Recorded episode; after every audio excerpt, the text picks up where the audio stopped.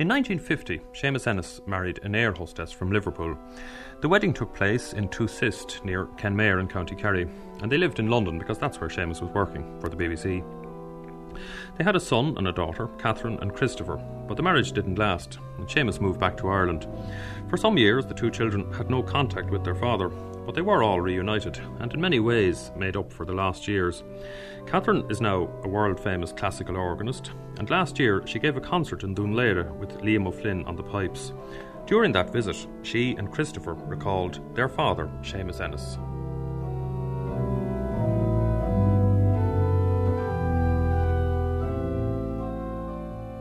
There was a young lady called Catherine who went out one day to the Lateran. On return from her task, of her I did ask, was that walk intended or just flatterin'? Which was very funny at the time. The same occasion as the Lateran, a little bloke came up and started singing, "Oh, Danny boy," and of course Seamus was absolutely speechless for once, and then he suddenly turned to me and said, "Tell me, Catherine, of this Mr. Sylvester, I don't know, what do you call him, some awful name like Sylvester Codd or whatever. What's it? Sylvester Fortescue. Something like that, some awful name, Sylvester Fortescue. Well, Mr. Sylvester Fortescue, will we indulge him or will we give him the frost?" And sure enough, we gave him a heavy frost, and he didn't get it till about 10 minutes later, when eventually he sidled off, saying that Seamus was a very rude man indeed, but the rest of us were in stitches by the stage. He didn't suffer fools gladly at all, did he? Yes, that has to be said. Catherine, when you went to Miltown often? I went once, alas, only once. No, it's very much a male place, you know. I mean, the fact that I'm a musician and my crust by playing music is not important. I mean, it's very much in the Ennis family anyway, a male thing. There was no suggestion that I should learn the pipes. Seamus once said that he would get me a set of Northumbrian pipes because they were the ladies' pipes. But it was about my 21st birthday, but it never was forthcoming. I fear there may have been a cash shortage at the time, or it may have slipped his mind. But alas, I never got that pleasure. But you took to music. Well, I'm a musician, and it's of a very different nature. And Seamus never came to hear me play. I'm an organist, and Seamus never came to hear me play. Once when I was playing in Dún Laoghaire, a concert, I said to him, "Are you going to come?" And he said, "No, I don't want to steal your thunder, Catherine." And yet, when I made my first record, LP, and sent it to him, he was thrilled. He wrote back a long letter saying, "I counted the diapasons on the C-sharp side, and then I counted the principals on the C-natural side, and I specified the various trumpets and clarions from the top of the organ to the bottom." And he made all sorts of plays about the number of pipes and the number of notes, and a great long screed of, "Wish I had it here, I read it to you." It's so funny. Again, the play on words. And he was very proud. But when we used to go to gigs that he was doing, Seamus would say, "I'm very proud that my daughter, who's got a scholarship to read organs at Oxford University, if you please, is here in the audience. And now my son is going to stand up and play with me." Which was fine, because as you've heard, Chris was very much akin to the music making Seamus did, where, you know, I wouldn't have been able to cope in that sort of environment at all. I do think, though, that I was only tolerated when he used to drag him to the stage. Not by him, I mean, he was very pleased, but whoever was organising the gig... This was a peccadillo of the old man, I mean, to bring up his son, yeah, that's right. But the implication was very much that it was a man's job and the women should be knitting on the sideline, which was something that, as a Londoner, I felt very strongly that I didn't like, but you tolerated for the moment because you were fond of your father. What are you doing there on the table in front of us? Well, I'm sorry to be doing this while we're doing this fascinating chat, but I have a concert this evening with Liam O'Flynn, the first grade piper in Ireland, according to Seamus, and we're playing some of Seamus's slow airs, The Lament for the Fox and Easter Snow, and I'm just checking I have all the dots down here so that I don't, you know, go wrong, because I have to rely on the notes in front of me in a concert. I know that the pipers can do it all from memory, but I have to jot down the harmonies that I have to play, because it feels so unnatural to be playing chords behind what is essentially vocal music, just one-line music. And Easter Snow itself is a tune with a particular significance that we're talking about, Seamus. That's right. That's what he named his plot where he lives. He made a sign, he painted a sign saying Easter Snow. That was his name for it. He had a very particular fondness for that tune, and I can see why. It's a very haunting melody. Even though it's in a major key, it's a very plangent tune. It's lovely.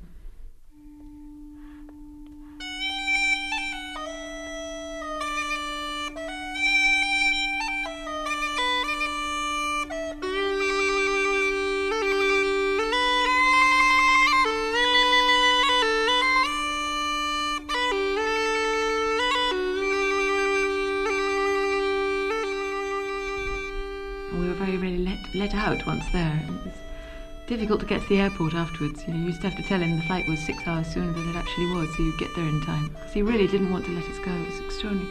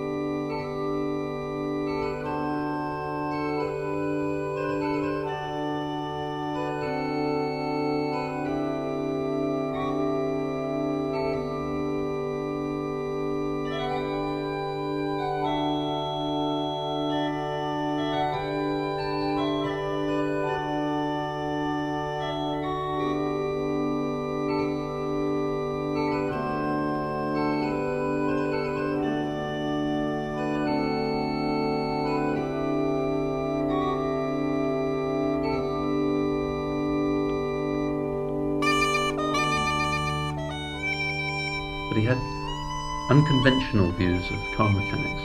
One was to take out the thermostat because it was a newfangled trick to something else to go wrong. And of course, if you drive a car hard, say across Ireland, then without a thermostat, the boiling point of the water is reduced and you tend to get the thing overboiling. And of course, this was just another excuse to stop more frequently, maybe. He always used to tune the car to a very weak mixture. He said this was the piper's tuning.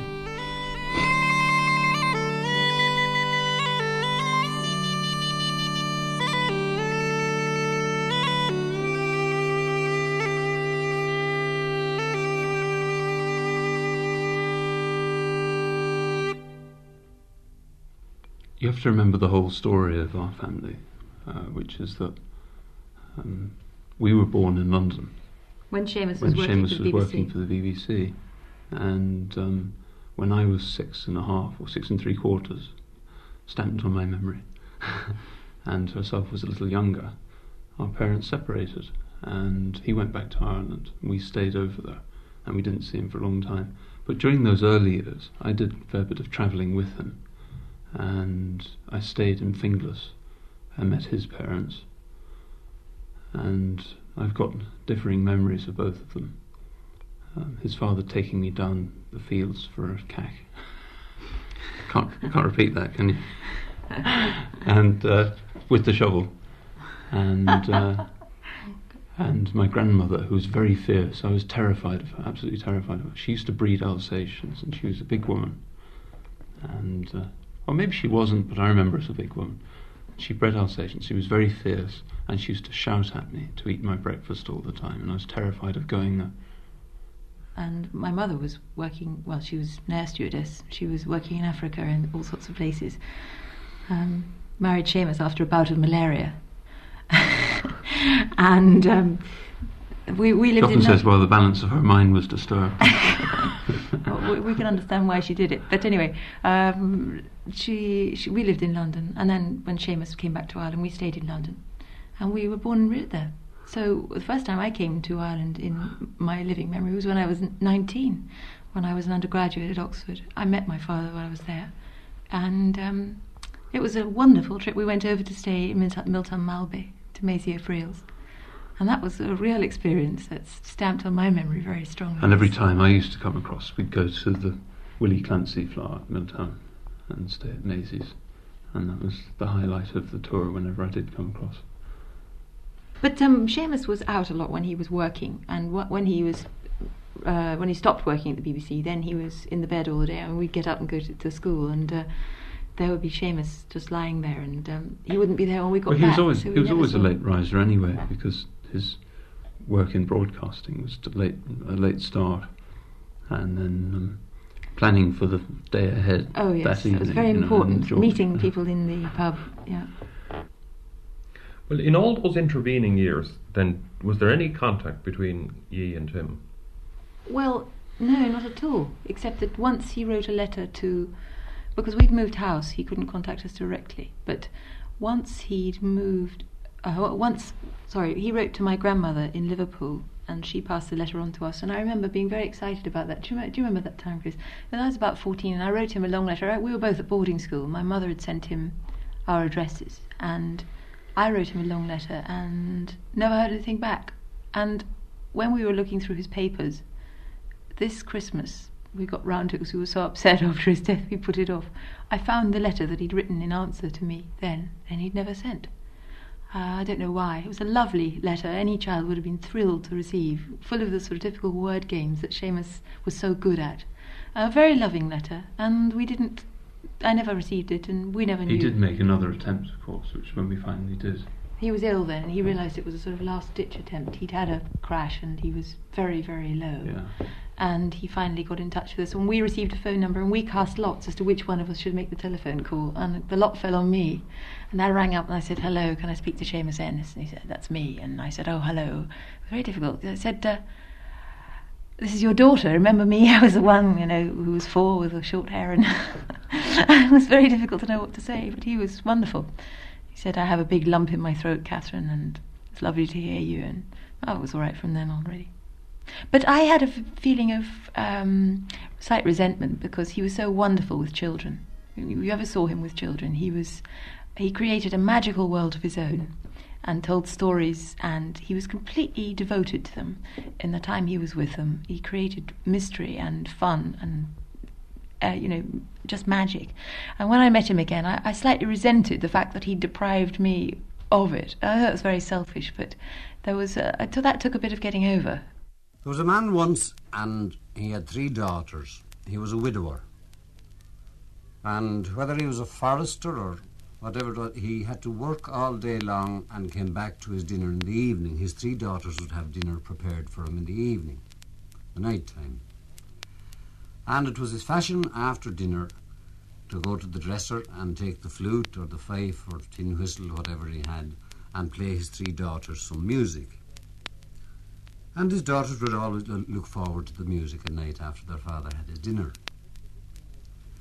This particular night he came in, and he ate his dinner, and he said, "I'm sorry, girls, there'll be no music tonight because I've a very heavy cold on me and I'm going straight to bed." "Ah," they said with disappointment. The father went to bed, and the 3 girls studied on a plan.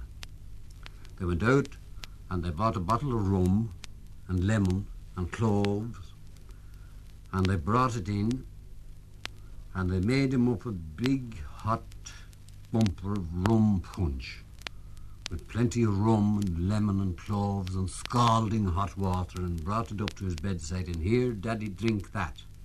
And he drank it down. And the next morning his cold was gone. When he came down to his breakfast, the first girl said, "Did the rum do?" And the second girl said, "Did the rum do da?" And the third girl said, "Did the rum do da dee?" "Yes, fine," he said, "and my cold is gone. Wouldn't that be a great idea for a tune now?" he said. Did the rum do da do da, did the rum do da dee, did the rum do da do da, did the rum do da dee. And over to the dresser, and he took the flute and he played it up for them then. Newly composed on the spot.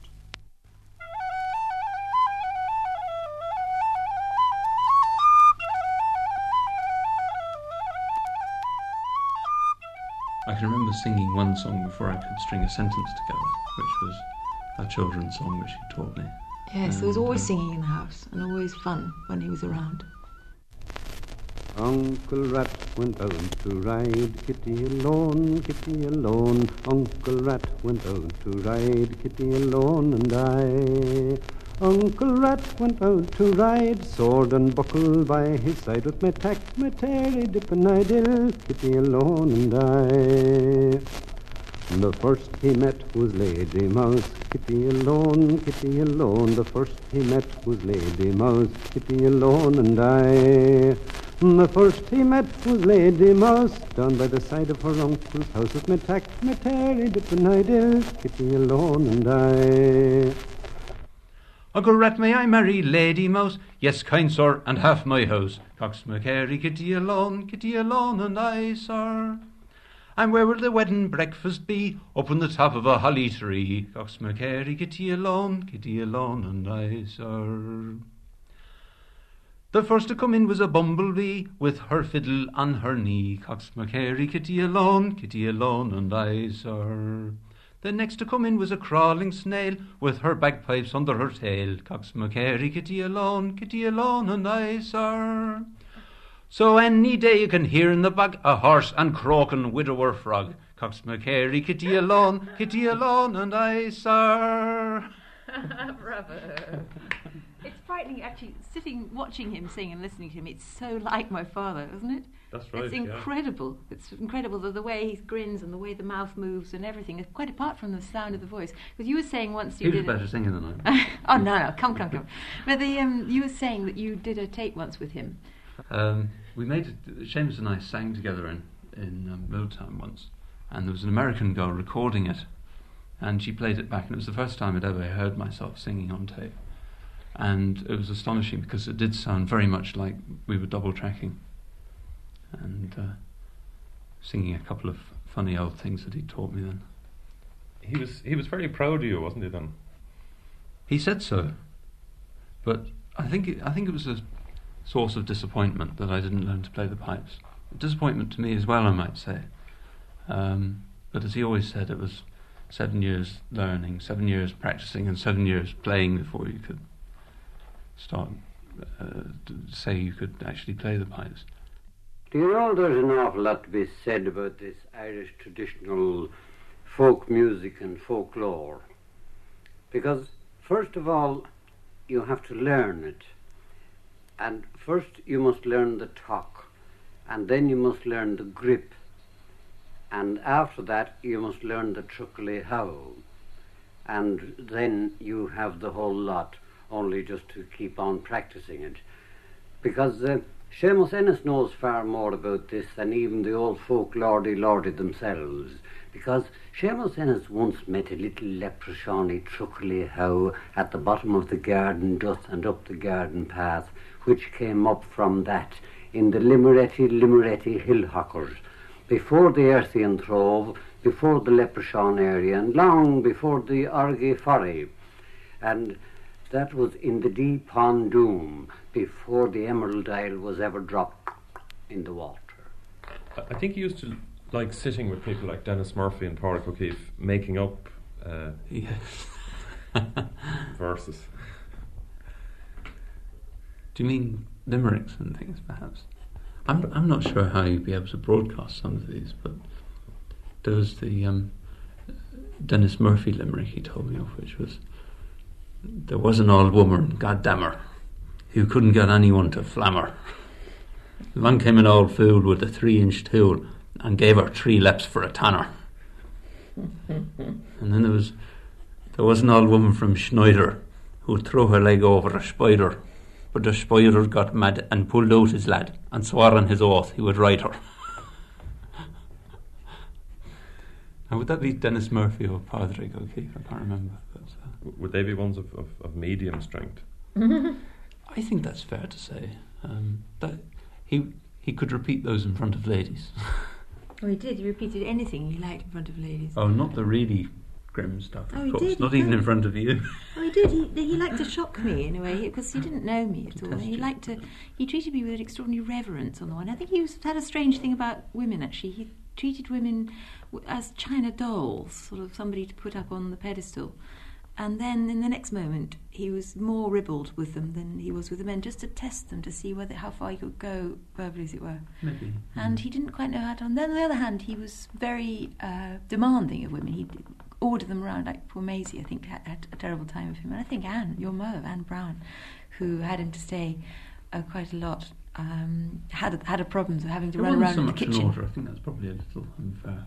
He would ask in a polite sort of way, but in a voice which brooked no negative response, I would say. Yeah. But then people did always fuss around him. Well, he'd stay in bed most of the day. But, I mean, once he get that drop in the morning, he'd be grand until maybe 4 or 5 in the evening, he'd get up then. But as far as eating is concerned, I don't know what kind of a man he was, how he lived on all he'd taken in the day. I used to often be given out him. Why, he wouldn't have his meals. They'd be cooked, left there, go, and you'd have to be catching them down again. All cups of tea, pots of tea. Pots of tea. He never had a big dinner? No, very rarely. Very rarely. He had a fad one time for black pudding, and you'd have to cook him at 2:00 in the morning for him. He didn't stay here that year. I don't know why. But they booked him in at Hennon's, because, God, I was kind of afraid, you know, that he'd be drinking too much, and I didn't want him to be drinking. Poor man. I had terrible respect for Seamus. He'd be giving out him over he drinking. Well, the sad thing was that we were coming over to see him together for the first time, and we had the tickets booked, and we had the phone call the week before that he died, and I hadn't seen him for over a year before that. And I think the last time had been, when would it have been?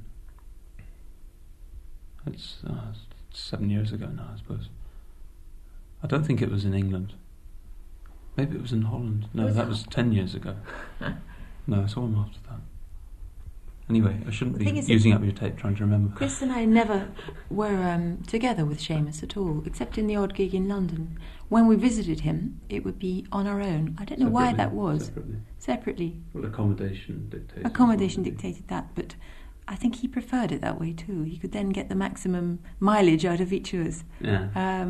And he only had one audience to sort of play to for a solid time, because he was he wanted you awake all day and all night paying attention. He was so desperate to cram in as much as possible, because I suppose we hadn't seen him for so long, and I think we felt the same, didn't we? We were very, very keen to. But we'd often be up till 7 or 8 in the morning. Oh, terrible! And then he'd be playing you tune after tune on the pipes, and then he'd wake up in the morning. Poke you inside. Did you ever hear this one getting said? And tell you a silly joke and expect. Did you ever hear this one getting said? Some expression. And one night I had a tin whistle lesson till about 7 in the morning, and we played cards all night sometimes. When was the last time you saw him, Catherine? I saw him the summer before he died, in August. He died in October, and I was over in August. And the last thing he said to me was, he handed me a tape of The Lament for the Fox, and said, play this on the organ. And I said, no, it won't work.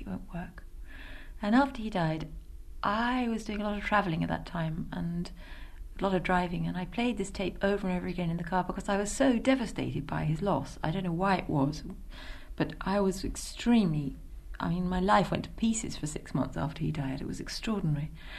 And I listened to this an awful lot, and I began to play it, and I began to see that, yes, it could work. There could be a possibility for my instrument to play my father's music. And that was a wonderful sort of consolation.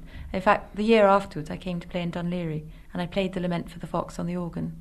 And I enjoyed it. I don't know what everybody else thought, but it was very beautiful for me to actually play it. And that's, in a sense, why it's lovely to be able to to play with Liam, to play some of Seamus's melodies. Tonight? We'll be playing it tonight, yeah. Oh. To play some of Seamus's favourite tunes, and for me to get involved in it. Something more evocative and more real about the music than about the sort of memories we've been talking about. For me, it's a lot more moving, a lot more important. Best I managed to stumble through it on the whistle. Ah, no, you sing it beautifully and you play it well. But so that was really... I had a time out here in that summer, and I spent a few days with him, and I discovered that he was ill, and he wouldn't admit to me that he was ill.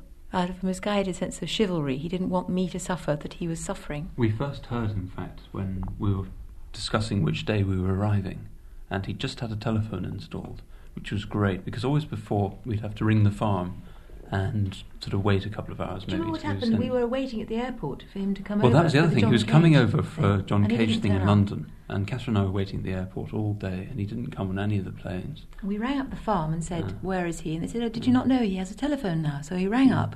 Well, I rang up that evening. Were you there? I rang up. We both rang up. And there was somebody who couldn't talk at the other end. He'd had a terrible throat... I mean, he had throat cancer, and he had had radium treatment, and he couldn't speak, and he was making clacking sounds as if he had no tongue. And for he'd been on chemotherapy for a long, long time, it turned out, but he'd not let on to us. And for a man, we noticed that that his bedroom was like an apothecary's shop for years, but we put that down to hypochondria, and on the phone anyway he admitted to me, and he said, I don't want Catherine to know this, but I've had radiotherapy. I have cancer. And I sort of shocked, Bateman cartoon the other end. And he then said to me, but I tell you this, Chris, I absolutely refuse to die. I absolutely and steadfastly refuse to die.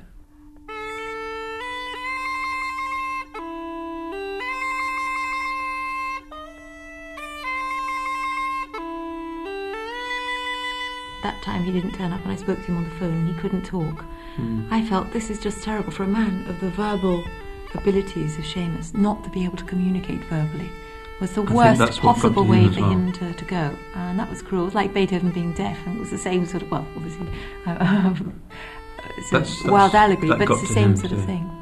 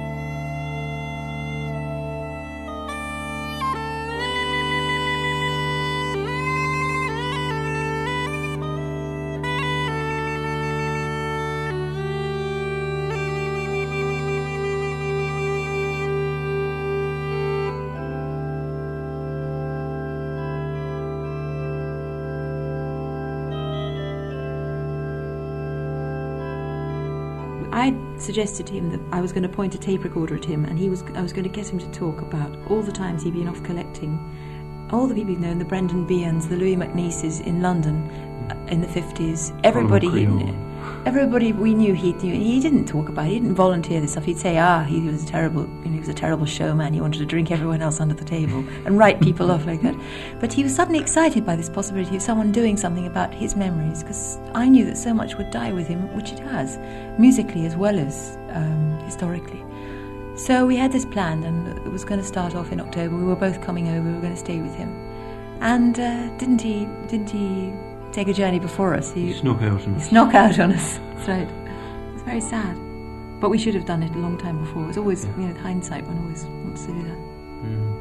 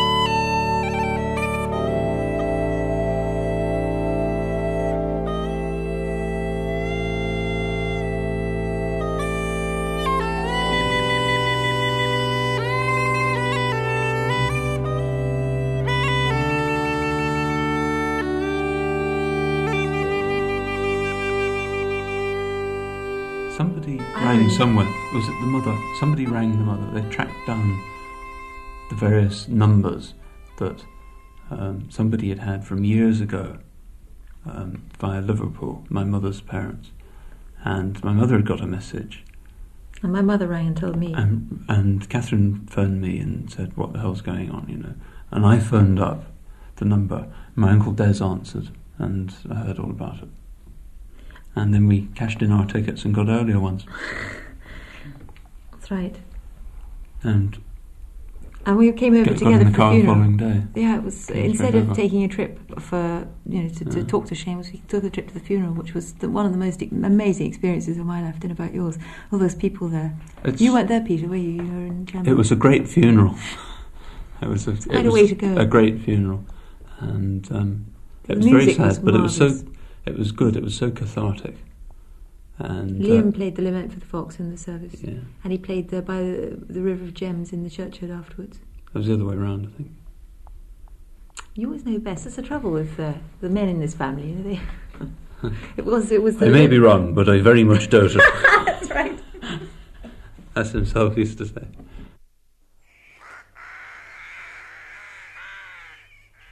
Friends. It might seem right that if a word is to be spoken by this graveside, that it should be spoken by one who shared the talents, the gifts of the wonderful man whom we have laid to rest. Another piper, another singer, another storyteller. And thank God they are here. They have come to acknowledge a brother and a fellow artist. But in a way, perhaps it is more fitting that the word should be spoken by one who had none of his, or has none of his gifts, but one with whom he shared them, as you, Father, spoke this morning, one who can come here to say, thank you, Seamus, for what you brought to us of joy and beauty and a sense of belonging. The great thing about funerals here, of course, is that they are meant to be cathartic. You don't sort of go all solemn and stoical and pretend to be coping with it. I cried more pints of water that day than I think the rest of us drank. We had a good old cry. Actually, it was very embarrassing because we were up at the head of the procession and I was bursting to go to the Jacks. We'd been in the pub all morning, and we were back here, in fact, in the evening, and we saw it on the television news, and they had immortalised myself breaking off from the procession to duck in the back door of the pub and to run out the front door adjusting my dress to rejoin the procession up by the church. But there were funny moments I remember, like, you know, in the church. In the church, it was impossible to to keep a straight face. I was crying buckets. And Chris was so funny, because when they brought in the coffin, not as they did do in England and, you know, did in the old days, on the shoulders of 12 strong men, but on a horrible sort of pram. Stainless steel pram. And Chris turned to me. I was incensed because of the lack of dignity of this, you know, and Chris turned to me and said, "We have the wheels, Catherine," which is exactly what Seamus used to say about his enormous pram of a car, you know. And then when they put the coffin into an enormous sort of Ford Zephyr look-alike, you know, undertaker's car, this was the moment for, you know, it was very difficult. I couldn't stop the hysterical laughing as well as the crying. It was very funny. Now, death mars the parchment of his forehead, but oh, for him I know the earth is mild. The windy fidgets of September grasses never tease a mind that loved the wild. So drink his peace. The grey juice of the barley runs with a light that ever pleased his eye, while old flames nod and gossip in the hearthstone, and only the young winds cry. Laba imask, nea vagus, egsha erin.